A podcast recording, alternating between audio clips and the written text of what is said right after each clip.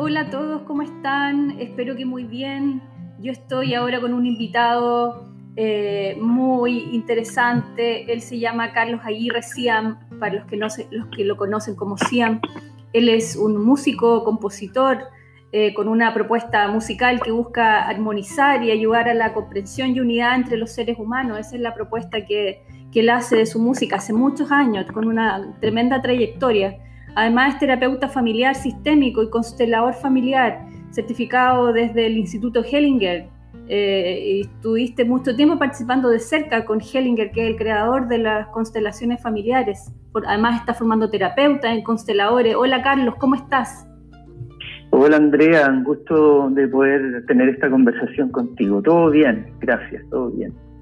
Eh, Siam, te digo Siam, ¿no es cierto? Me imagino que ese es el nombre que me usas, sí. Eh, cuéntanos, ¿qué ha sido para ti estas reflexiones eh, mundiales que están ocurriendo inéditas, ¿no es cierto?, en la raza humana. ¿Qué, te ha parecido? ¿Qué, sientes tú que está pasando? Mira, la sensación que a mí me llega es como una especie de, de, fuerzas encontradas en, en relación como a todo un despertar colectivo humano que, está buscando vivir de una manera más auténtica, más sintonizada, como yo diría, más centrada en el corazón. Y por otro lado percibo como una resistencia a todo ese despertar de, toda esta, todas estas fuerzas que de alguna manera organizan, lideran y manejan como, como la dirección de los diferentes pueblos o de las diferentes sociedades o naciones del mundo. Entonces lo, lo, miro muy como macrocósmicamente, así como estas dos fuerzas, una queriendo despertar y queriendo eh, reorganizarse de una manera nueva, como más coherente y más sintonizada con nuestra naturaleza humana y como digo yo, con nuestro corazón humano, donde se contiene como, como todo este este vivir eh, sensible, afectivo, que forma parte de nuestra condición humana, organizarnos desde ahí, rehacernos desde ahí, y por otro lado esta estructura que ya está establecida, que se ha comprobado que no nos está llevando a un buen, a un buen puerto y que, y que lamentablemente eh, se, se, ve que ha generado mucho, mucho sufrimiento y, y desequilibrio. Y finalmente cualquier relación basada en un desequilibrio tiene muy poco futuro. Eso es como eso es como mi sentir así desde lo desde lo más macrocósmico, ¿no? sin entrar en los detalles. Claro.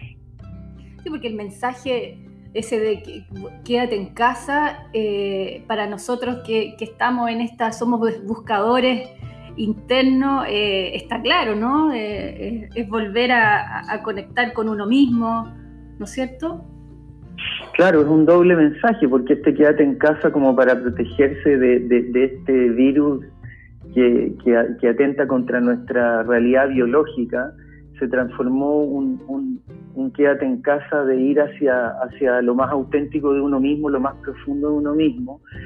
Y, y, yo compartía hace poquitos días con alguien que en realidad este retiro forzado, como yo lo he llamado, eh, está sirviéndole a mucha gente para mm, hacer una revisión de sus códigos valóricos, hacer una revisión de lo que es trascendente, de lo que es importante, de lo que va primero, segundo, tercero, como también está sirviendo para que la gente retome eh, cosas que tenía pendientes importantes en su vida eh, o sea, está teniendo una contraparte favorable. Si bien sé que mucha gente lo está sufriendo y padeciendo y que en la medida que van pasando los días también cada vez estamos siendo puestos más a prueba en, esta capacidad de, estar en espacios reducidos y, cercanos a relaciones que son todos los días permanentes.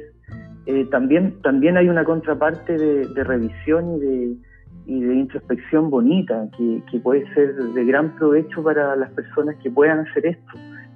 Y bueno, finalmente también es un, es un como todo, como, como todo dicho, o sea, como este dicho que dice no hay mal que por bien no venga, que la sabiduría popular, ¿no es cierto? O, o como la analogía de la flor de loto que surge del pantano, esta, esta flor bella creo que esto es un poco lo mismo, que, finalmente de toda esta dificultad va a surgir algo muy, muy benéfico, esa es mi sensación. Sí, tú hace un par de años, no sé si el 2017, comenzaste lo que fue un concierto que lo llamaste eh, Corazón en concierto, la vida del corazón humano. Eh, y hoy día estás muy enfocado en lo que tiene que ver con conectar con el corazón. Cuéntanos por qué eh, estás con esta información que siento que es clave también. Explícanos. Mira, Andrea, lo que pasa es que, bueno, todo parte por una experiencia personal que, que tuve que me impactó fuertemente en el corazón eh, una experiencia que tiene que tuvo que ver con abrirme el corazón y, a raíz de eso empecé como a darme cuenta de que en diferentes corrientes de pensamiento y en el mensaje de diferentes personajes que, son referentes en el mundo con respecto al, desarrollo del ser, al, desarrollo humano, eh, estaba, estaba muy presente este tema del corazón hasta que me encontré por ahí con un, con un instituto en Estados Unidos que es líder en la investigación actualmente del corazón humano y, me empecé a dar cuenta que esto que me estaba pasando ya tenía eh, asidero científico, digamos, habían, habían varios experimentos que se habían hecho, eh, tecnología que se había utilizado que confirmaba eh, el, el, cómo, el, cómo el corazón funciona eh, como ciertas cualidades, ciertos potenciales que tiene. Y se me fue armando como una figura en la cual toda mi vida se fue yendo hacia este espacio y empecé a experimentar como ciertos, ciertos beneficios en un primer momento. Y en un segundo paso me atreví a, llevar esta dimensión del corazón a mi trabajo con las constelaciones familiares, donde para las personas que conocen esta, esta dinámica, esta técnica, eh, lo que hice básicamente fue que cuando tú pones a representantes eh, de la familia en la misma constelación, eh, me atreví a poner el corazón de cada uno de estos familiares, como si fuesen un representante más. ¿Me? Y esto y eso fue el, el acto como diferenciador y decisivo que me permitió develar una cantidad de información que el corazón traía y una serie de cualidades que el corazón traía que, simplemente me, sumergieron en un asombro tal que lo único que hice fue seguir usándolo, usándolo hasta, hasta darme cuenta que en él se, se, conlleva un poder medicinal impresionante para todos nosotros. Y que en realidad sabemos muy poco del corazón, que, que nuestra relación con la dimensión afectiva como que la damos por hecho, pero en realidad no la cultivamos, no la, no la exploramos. Entonces todo esto, por un lado, partió como por, lo, como por una experiencia personal, después lo derivé a lo terapéutico, mi trabajo, y dentro de esta herramienta de las constelaciones pude develar una serie de, cualidades y de información impresionante que sigo, que sigo en eso actualmente, y que como soy músico y estoy en el mundo del arte, lo que hice fue, a través del lenguaje de la música, poner en un escenario, en un concierto, una, propuesta que fuese como el corazón hablándole a uno mismo. Entonces el concierto es muy bonito porque lo que hace es que hay una pieza musical y de pronto yo voy hablando como si yo fuese el mismo corazón que me va pidiendo cosas y que me va mostrando cosas y que me va diciendo cosas que necesita, que le hacen bien, las que no le hacen tan bien, cuál es su función dentro de nuestra experiencia humana. Entonces, en este lenguaje entre, entre, entre que la voz habla del corazón y entre que la música va sonando, se va, se va mostrando este viaje del corazón con el propósito de sensibilizar y llevar a la gente a que, a que, a que desarrolle y cultive su dimensión afectiva. Aquí me, nace citar un poquito brevemente a, Humberto Maturana, que, que, es este biólogo conocido actualmente y, y muy entrevistado actualmente por sus conclusiones con respecto a la biología del amor y, él sostiene y concluye algo pareciera obvio pero que hace toda la diferencia y es que y es que una gestación amorosa una fecundación amorosa, una gestación amorosa, un parto amoroso, una crianza amorosa, nos va a traer una, una humanidad amorosa y sensible afectivamente hablando. Y esa condición amorosa es la que se ha probado, inclusive científicamente, como la condición ideal para el aprendizaje del ser humano. No la dimensión competitiva, no la dimensión eh, sobre la base de, la presión y de la exigencia, sino que sobre la base de la dulzura. Y por ahí me, estoy moviendo actualmente y, estoy tratando de, compartir con las personas estas cualidades del corazón que te comento y esta, y y esta nueva percepción del mundo desde situarme en mi corazón. Increíble, porque justo ayer, mírale, ayer leía un pequeño artículo cortito que hablaba de que el corazón es el órgano que produce mayor cantidad de electricidad, el campo magnético del corazón es un potente imán corporal, el generador electromagnético más potente de todo el organismo. Dice que las ondas que produce tienen una potencia 5.000 veces superior a las del cerebro, envuelve el cuerpo en, en un ámbito de 360 grados y entre 2 y 3 metros de alcance son perfectamente medibles mediante magnetocardiograma. Dice, cuando sentimos frustración o rabia, las señales eléctricas del corazón son caóticas. En cambio, con amor, compasión o gratitud son estables y ordenadas. Es un estado de coherencia cardíaca.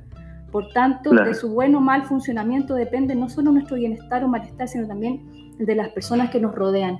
Si, ¿Cómo conectamos con el corazón?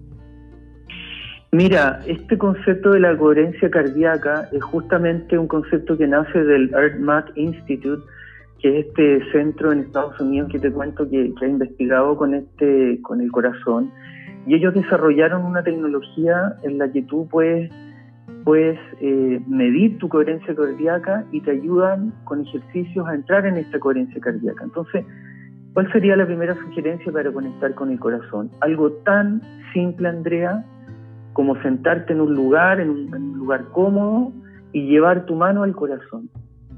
El hecho de llevar tu mano a la zona del pecho, del corazón, ya hace que tu conciencia se vaya a ese espacio. Seguidamente de eso, algo tan simple, también como respirar, en contacto con este corazón, con tu mano en el pecho, va a comenzar a hacer que sintonices tu frecuencia cardíaca con tu frecuencia psíquica. Básicamente el ejercicio eh, eh, eh, que se sugiere es que uno comience a respirar a través del corazón como si el corazón fuese un pulmón. llevas tu mano al corazón, comienzas a respirar conscientemente, un poquito más profundo de lo normal, y llevas esta respiración a tu corazón sintiendo que respiras por él. Cuando uno hace este ejercicio, no, mira, no se necesitan más de 3 a 5 minutos, lo que sucede con eso es que se unifica el campo psíquico con el campo cardíaco y empiezan a funcionar como si fuera un solo sistema. Esto se puede medir en un electrograma que, que, tú puedes bajar el software y adquieres esta tecnología y te vas midiendo y vas viendo cómo empieza a surgir un patrón de ondas que son perfectamente sinoidales, o sea, como, una onda eh, circular, digamos, eh, digamos, una onda que se va moviendo como una ola, pero con una forma redondita, así se ve el gráfico, y que cuando pierdes esta, esta sincronía entre, entre tu frecuencia cardíaca y tu frecuencia psíquica, se ven como puras montañas así con picos altos, como una especie de, de gráfico así de, de saltos y bajadas, ¿no? Esto es a lo que ellos llaman coherencia cardíaca, es una, es una comunicación entre la frecuencia del corazón y la frecuencia del cerebro. Unificar esto a través de respirar y a través de llevar mi conciencia al corazón. E, ese sería como el primer ejercicio que se sugiere. Cuando esto pasa, uno debiera empezar a, a evocar o invocar sentimientos de gratitud, sentimientos de aprecio, evocar momentos en los cuales uno fue muy feliz, puede ser un viaje, puede ser una pareja, puede ser el, tener hijos, evocar momentos que te traigan plenitud y bienestar y felicidad o te conecten, por decirlo directamente, con el amor. A eso voy. ¿Qué relación tiene el corazón con el amor? Mira, esta es una pregunta bien potente para mí porque desde lo que puedo observar y, y, que he podido ir comprobando, el amor, Andrea, es un contenedor de amor. Perdón, el corazón es un contenedor de amor. O sea, cuando hablamos del corazón, uno entiende que habla del amor y como que si, como que si el amor fuera, fuera de una misma naturaleza. Y si, y si bien el amor es uno como energía, lo que puedo lograr discernir es que, es que el corazón como contenedor de este amor, dentro del corazón se manifiestan, al menos ante mis ojos, tres amores perceptibles que he denominado el amor infantil como el amor primario, que está muy asociado a los instintos y a la etapa primaria de la vida, y en su, en su segunda fase un amor maduro, un amor adulto, lleno de recursos, lleno de herramientas, y en una tercera fase lo que, lo que puedo denominar como un amor divino, o este amor de Dios, o este amor del Espíritu, o este amor más grande que, que nos alcanza a todos, que nos abraza a todos, y que se expresan estos tres amores con diferentes formas, características y, medios en nuestra experiencia humana. Eh, he estado escuchando en Facebook tus lives eh, con respecto a estos amores, estos tres amores que están nombrando y, el, el, infantil o primario. Generalmente pasa que nos podemos quedar una vida en eso, ¿no? Es que bueno, de hecho, de hecho, eh, en un live decía que, desde mi perspectiva consideraba el amor infantil como un amor peligroso, porque, porque un amor infantil que, se mueve en un ámbito en el cual eh, el motor principal es la supervivencia, eh, nuestra capacidad de relacionarnos se limita y se reduce y equivale a que, a que tú pongas a un niño en un cuarto con copas de cristal y con puros objetos delicados, cuando el niño no tiene ni la conciencia ni la psicomotricidad para poder manejar de manera adecuada esos elementos, bueno, los resultados que vamos a tener ya lo sabemos, esas cosas se van a quebrar, se van a estropear y no van a llevar a un buen resultado. Entonces este, este, amor infantil, lamentablemente, Andrea, es en el que no, en el que estamos situados la mayoría de la humanidad. O sea, nuestros líderes eh, aman de manera infantil y esto, esto lo he podido estudiar y, no soy el único que lo sostiene y, lo puedo hasta fundamentar a través del comportamiento, de, los discursos que dan, de las decisiones que toman, de la manera de gobernar y dirigir a una nación. Eh, es, bastante preocupante y, yo diría inclusive un poco triste ver cómo, cómo a nuestra humanidad se, se mueve en este amor básico infantil. Toda nuestra industria de, musical se basa en, en, canciones y letras que están, que están sustentadas sobre un amor infantil. Y, los contenidos de gran parte de las películas, lo mismo. O sea, si, podríamos estar realmente una hora más hablando solamente del amor infantil para poder explicarlo eh, en, profundidad, pero, pero así en términos, en términos como resumidos, eh, es un amor eh, que se basa en la queja, en el reclamo, en la demanda, en la exigencia, es un amor que no tiene criterio, que no tiene recursos, que no tiene herramientas, es un amor que enferma, es un amor que debilita, es un amor que encarcela, y es un amor que en un nivel extremo puede llevar a la muerte. O sea, nombré más de 11 características del amor infantil, que nos vemos como adultos, pero amamos como niños, reclamando, quejándonos. En su contraparte, un amor maduro es un amor que se hace responsable, es un amor, es un amor que, que tiene criterio, que tiene herramientas, que tiene recursos, que no se queja, que busca soluciones, que es proactivo, que se mueve, ¿no? que se basa en la autorresponsabilidad. En cambio, el amor infantil se basa en hacer responsable al otro, se basa en esperar que desde afuera surja el resultado. No se basa en la autoacción, la autogestión, en la resiliencia.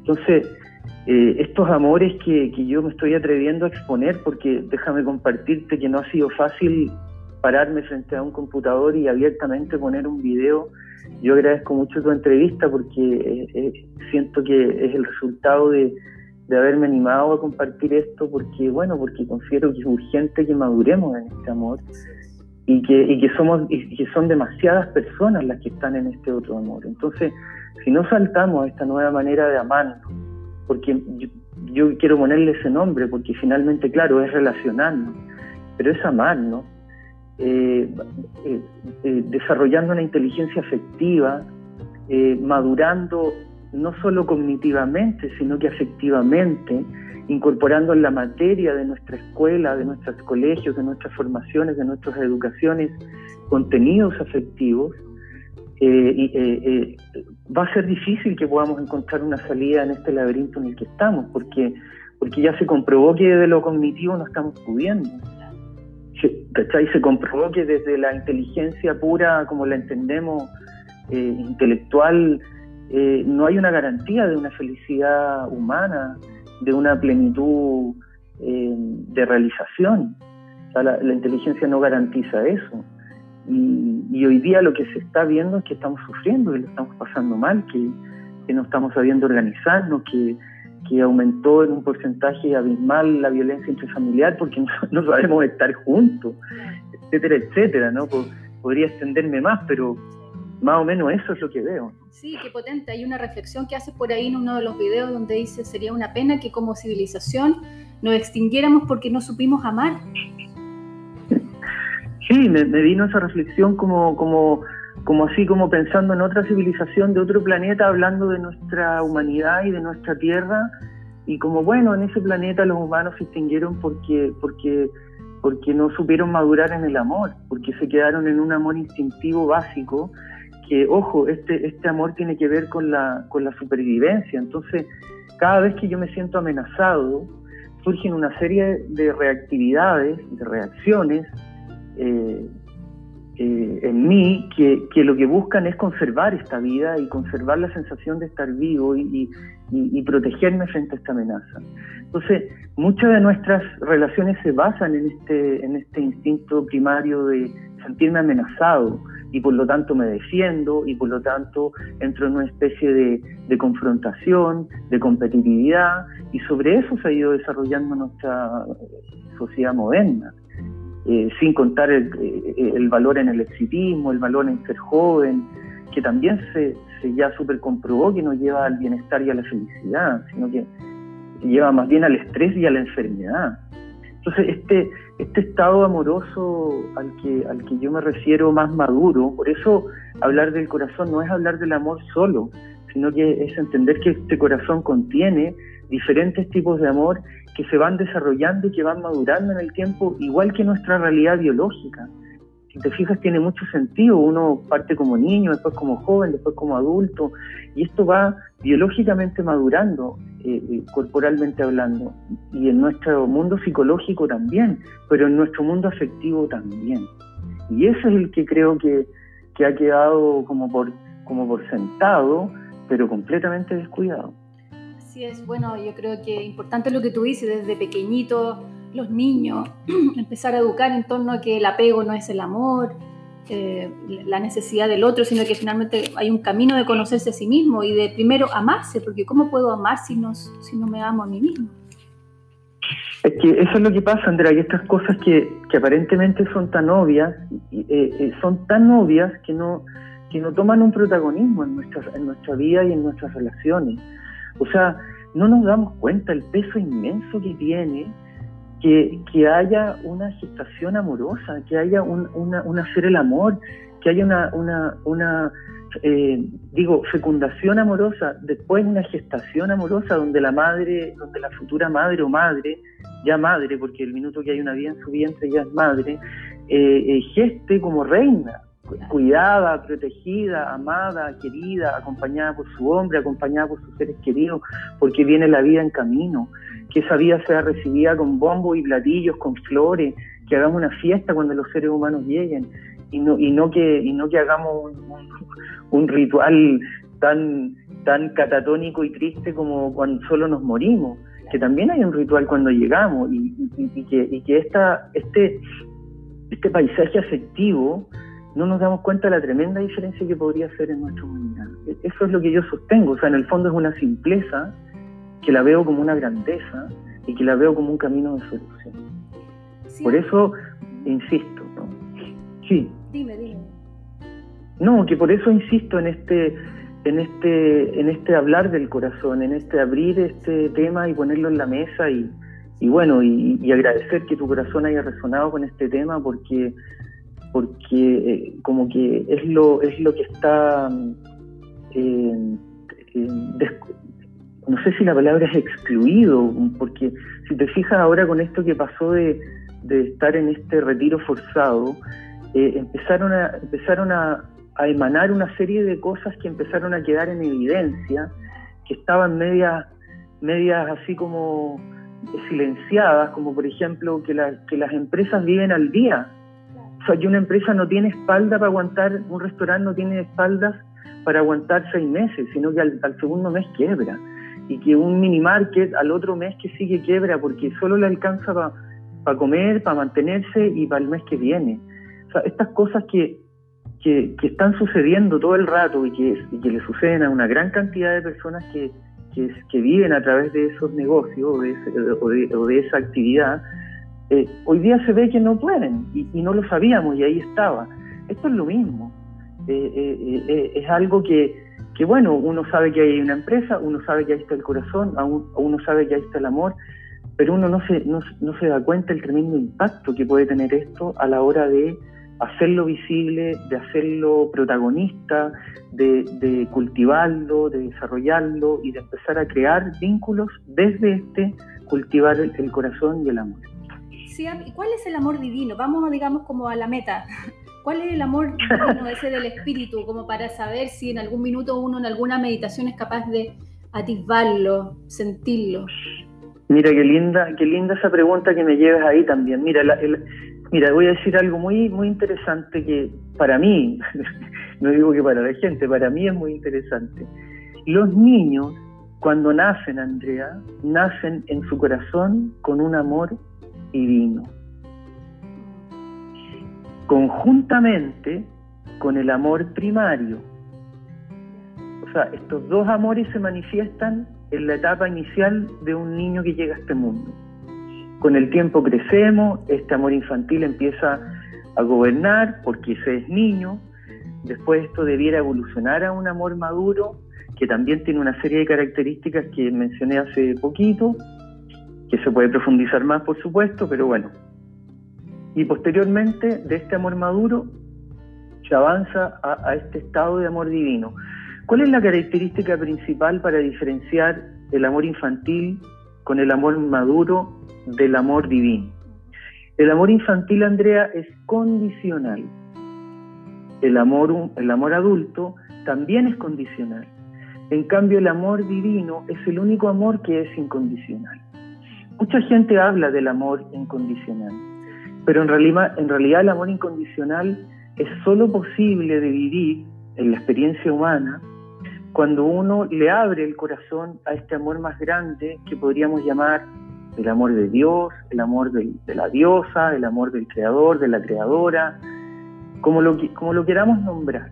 Pero es este amor creador, es este amor al que yo diría o al que yo le pondría la característica de ser la sustancia de la creación. ¿Ya? pero en nuestra experiencia humana tiene ciertas características que se pueden eh, como apreciar. Por ejemplo, una característica del amor divino, aparte de ser incondicional, es que tiene como, como impulso innati, innato, un impulso innato de ser solidario, de ser colaborativo, de sentirse en un estado de gratitud, de sentirse en un estado de aprecio hacia lo que te rodea, en una actitud empática, conectiva, convergente, coexistente con el otro. es como que te posicionara en un estado de disponibilidad, como si yo estuviera disponible con un sí a lo que me rodea. También otra característica que tiene es que te lleva en forma natural a un estado de contento. Es como andar en un contento, no es esta cosa eh, de, la alegría desbordante, donde ando riéndome todo el día, sino que es un contento interno, es un, es un estado de contento sólido, más pasivo, pero más permanente. Es como más o menos logro eh, definirlo y entendido este amor divino como algo que está eh, en, el corazón de todos los seres humanos y, que, bastaría con, como con cultivarlo un poquito, con profundizar en esta dimensión del corazón para encontrarse con él. no es una meta eh, como un Everest, que uno tiene que ser un gran escalador y tener oxígeno y, una gran capacidad para poder alcanzarlo, sino que esto es una condición natural innata. Por eso quise partir nombrando al niño. Nosotros traemos este amor en el corazón. Lo que pasa es que como no lo cultivamos, entonces quedamos en este amor infantil sin ni siquiera alcanzar el amor maduro, que es como la condición ideal para saltar al amor divino este último amor, este último amor es, sumamente importante porque sabes qué cualidad tiene este amor también, tiene la capacidad de poner, de poner medicina en las experiencias más difíciles de la vida humana.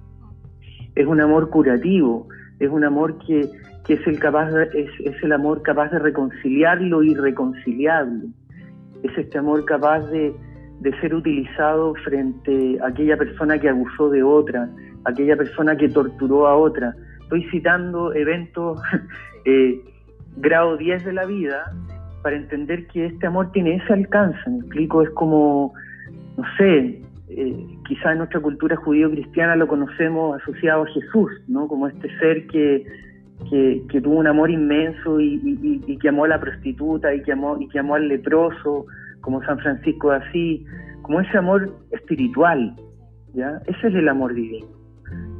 No sé si logro transmitirlo un poquito. Precioso. Dijiste una palabra que es muy potente que la he estado leyendo estos días, no sé por qué, que es lo que tiene que ver con el innato, que es un concepto muy potente. Sí, sí, viene con nosotros, por eso nombré al niño, porque no es, por eso, y, también porque eh, forma parte de nuestra naturaleza. Nosotros venimos, venimos como con la antena parabólica ya implícita para recepcionar ese amor en nuestro corazón. Creo que una antena parabólica es una buena manera de entender al corazón también, que él, él está así como receptivo a este amor que se emana desde arriba, ¿no es cierto? Y esta señal es contenida por esta gran antena y lo que hay que hacer es refinar o afinar o sintonizar este tipo de señal que esta antena recibe para que yo pueda oír claramente el mensaje. Y, básicamente de eso se trata la propuesta, de ir, de ir pasando del amor infantil a este amor maduro, que ojalá las nuevas generaciones se sitúen en este amor maduro para que estas nuevas generaciones lideren desde ese amor y la manera de organizarnos cambie. Por eso yo lo veo como una salida. ¿no? Por eso lo veo como, como algo sociológico, como algo antropológico, no, no solamente como una reflexión eh, filosófica o esotérica, sino que como, como una propuesta de organización social, como un camino de salida al conflicto.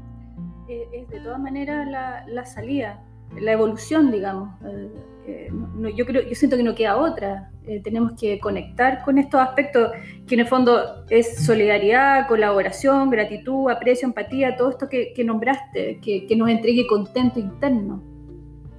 Te fijas, qué, qué lindo es, Andrea, porque si una persona está en ese estado, con esas cualidades que acabas de nombrar, es muy fácil encontrar solución a lo que es difícil en la vida. Es muy fácil, por ejemplo, eh, voy a decir cosas muy concretas, diseñar una casa. Diseñar una casa, un arquitecto en ese estado de conciencia amorosa, eh, eh, va, a crear un espacio donde va a, a primar el bienestar de quien lo habita, va a primar el bienestar del lugar donde se emplaza la casa, va, va a contemplar y cuidar el entorno donde ese lugar va a estar y donde la persona lo va a habitar. No se le va a ocurrir hacer una torre de 75 pisos donde las personas duerman a dos metros de distancia cada una, etcétera, etcétera, ¿me explico? toda nuestra organización cambiaría, el parque vehicular, no, no, no se meterían no se usaría la energía que usamos, o sea, sería una revolución, porque, porque nuestra conciencia en ese estado no nos permitiría este, esta manera en la que estamos actualmente viviendo. Sí. Te fijas, tú podrías sentir el corazón de una tortuga que, que se tiene que guiar por los campos magnéticos de la Tierra para orientarse en las corrientes en su migración, o como lo hacen las ballenas, o como lo hacen las mariposas monarcas en México, de, de Canadá a México y, y, no pondrías un mar de satélites que están tirando ahora al espacio para, para que estemos conectados más todavía con el celular y más rápido con el celular, dando lo mismo lo que pase con lo demás. No, eso, todas esas cosas no pasarían, que son muy concretas y, que en realidad buscaríamos otros caminos para estar conectados, como por ejemplo el mismo corazón, que, que es telépata, que permite comunicación a distancia, que permite una serie de cosas, ¿no? No sé, por poner ejemplos en la mesa. Buenísimo, estás haciendo un tremendo aporte, Siam, con todas estas reflexiones y con todas estas canalizaciones, porque siento que canalizaste esta información en el minuto que más se necesita. Eh, yo recuerdo hace un par de años que creo que viniste a, mi sala a hacer una constelación y, me acuerdo que ahí también hiciste, digamos, como la, estrategia de, que, apareciera el corazón del ancestro ah, también en el, ruedo, digamos, en, en lo que ocurre en una constelación. Y fue muy potente. La constelación familiar, yéndonos como a ese tema, eh, es una magia que ocurre ahí, ¿ah? ocurre magia, los ancestros se presentan, es increíble. Claro, es que, es que la constelación lo que hace realmente o técnicamente es que abre un campo espiritual que es capaz de, de invocar a las almas, entendiendo el concepto de alma como que no solo somos cuerpo y mente, sino que hay un espíritu o una esencia intangible, más allá de lo corporal, más allá del tiempo, más allá del espacio, que puede ser eh, evocada o invocada y que se manifiesta a través de las personas que ahí eh, representan a estos familiares. inclusive esto está siendo científicamente estudiado por la NASA y ya hay eh, artículos que han publicado de, la comprobación de esta existencia de, lo que se llama, podríamos llamar el alma, y por lo tanto va, va, va a comenzar, Andrea, a surgir ahora un lenguaje que tiene que ver más con esta dimensión inalámbrica, con esta dimensión más, más, invisible, donde, donde vamos a poder poner en la mesa esta cualidad eh, humana, esta condición humana, espiritual, que, forma parte de nuestra naturaleza y que, y que todavía no hemos eh, utilizado de la suficiente manera o le hemos dado el lugar protagónico que merece, sino que más bien no hemos perdido esta parte. Entonces, las constelaciones son una bonita aproximación a esa dimensión y, como, y cómo, poder comprobar de manera eh, más tangible y más concreta que esa dimensión sí existe o sí pudiera existir para los que son más incrédulos. Es como que las almas buscan sanarse y están todas trabajando para ello. Mira, qué linda esa frase porque porque ese eso las almas buscan sanarse para mí es un impulso que obedece al amor del Espíritu que habita en nuestro corazón. Eso mismo iba, iba a ser esa conexión. ¿Cachai? O sea, lo que hace que, yo quiera buscar esta reconciliación, que finalmente se traduce en bienestar, en paz, es un impulso del amor, es un impulso que el amor busca esta reconciliación, porque el amor, no, el amor es coherente, el amor entiende, se mueve en un entorno coherente, entendido como, como integrado, como armónico, como una frecuencia afinada de un instrumento o un acorde afinado a un instrumento. Entonces, él lo busca por sí solo. Cuando tú pones la constelación y se manifiesta este amor divino, que también es posible verlo y que, y que a través de poner al corazón ahí es más fácil verlo, lo que pasa en forma natural es que se empiezan a reconciliar ahí los ancestros y las relaciones. Eh, eso es muy bonito. Qué linda esa relación que haces con el instrumento, porque en el fondo al ponernos la mano en el corazón, está ese tambor que nos está todo el rato recordando que ahí está. Exacto, ahí está el pulso. Piensa, piensa, que es el primer órgano en formarse en el vientre materno. Eh, es el único órgano que no le da cáncer y todavía la ciencia no sabe por qué. Eh, hay una serie de investigaciones hermosas, por ejemplo, un corazón late 100.000 veces en un día y no tenemos idea. Late, late 3.500 millones de veces eh, en una vida mueve 7.000 litros de sangre en un día, en 24 horas. O sea, es un órgano asombroso, tiene sistema circulatorio propio, independiente del cuerpo. O sea, si tú cortas un corazón y lo aíslas, puede vivir alrededor de 200 a 180 años. Entonces, el órgano ya nos viene hablando, nos viene diciendo, y como tú bien dices, un pulso, un tambor que está resonando en nuestro interior, moviéndose, moviéndose, haciendo circular la sangre que es nuestra, que nos permite la vida, que nos recuerda que la vida es un movimiento, que hay una contracción y una expansión, que se podría eh, pensar también en una analogía con la respiración, con inhalar y exhalar. Entonces, por eso respirar por el corazón y sincronizar esto. Y básicamente la propuesta aquí es volviendo a este concepto de la coherencia cardíaca y, para hacerlo más práctico para la gente, es que respire por su corazón. Siete, siete minutos al día en la mañana, siete minutos al día antes de acostarse. Respiren por el corazón e invoquen eh, y traigan a ustedes momentos, eventos, situaciones que los conecten con el bienestar, con la gratitud, con el amor, con el aprecio y van a entrar en esta coherencia. Esto, esto repetía, repetidas veces en el tiempo, pero en corto tiempo, te hablo dos semanas, te cambia la percepción. Es impresionante. Espectacular. Muchas gracias, Siam. Dame tu contacto para que la gente pueda tomar tus talleres, tus formaciones. ¿Dónde te ubican? Claro, con mucho gusto. Mira, tenemos una página web que se llama eh, www.corazonhumano.cl. Eh, también tenemos un Instagram de Corazón Humano. Eh, tengo un Instagram también personal de Siam Carlos Aguirre. Y, y bueno, y el Facebook que también es Siam Carlos Aguirre. Por esos medios me pueden contactar, escribir mandar correos, estar al tanto de ciertas cosas que publicamos, de la formación de constelaciones, de, un tallercito que estoy haciendo online ahora de, del corazón y de todo esto que hemos conversado hoy día, Andrea. Buenísimo. Ahí estuve buscando en YouTube, solo pillé un solo tema tuyo, ¿dónde podemos encontrar tu música? Porque está hermoso. Sí, mira, eh, la música está en proceso de ser expandida en este momento, pero en la página web la encuentran. Ahí están los discos eh, donde se puede escuchar un pedacito de, alguno de ellos y tú puedes elegir cuál quieres y lo, compras, lo bajas eh, con un código ahí automático y puedes adquirir, adquirir la música vía online a través del web. Muchas gracias, Siam. Eh, espero vernos pronto, ir a tu lugar de retiro. Tienes un lugar hermoso aquí, eh, camino al volcán Chillán, a las termas de Chillán, de un lugar de retiro, ¿no es cierto? Sí, tenemos acá un centro retiro, Alquimia Lodge. También lo pueden buscar ahí en, internet. Tenemos una página, alquimialodge.com.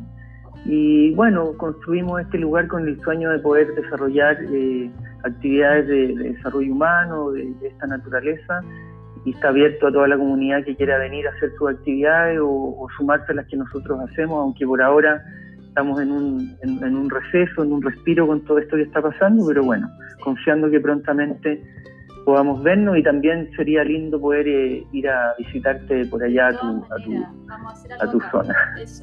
Muchas gracias, Siam. Estamos en contacto y te agradezco toda la información y que sigas canalizando esto que está muy potente. A ti, Andrea, muchas gracias por tu entrevista, un cariño, abrazos, que estés muy bien.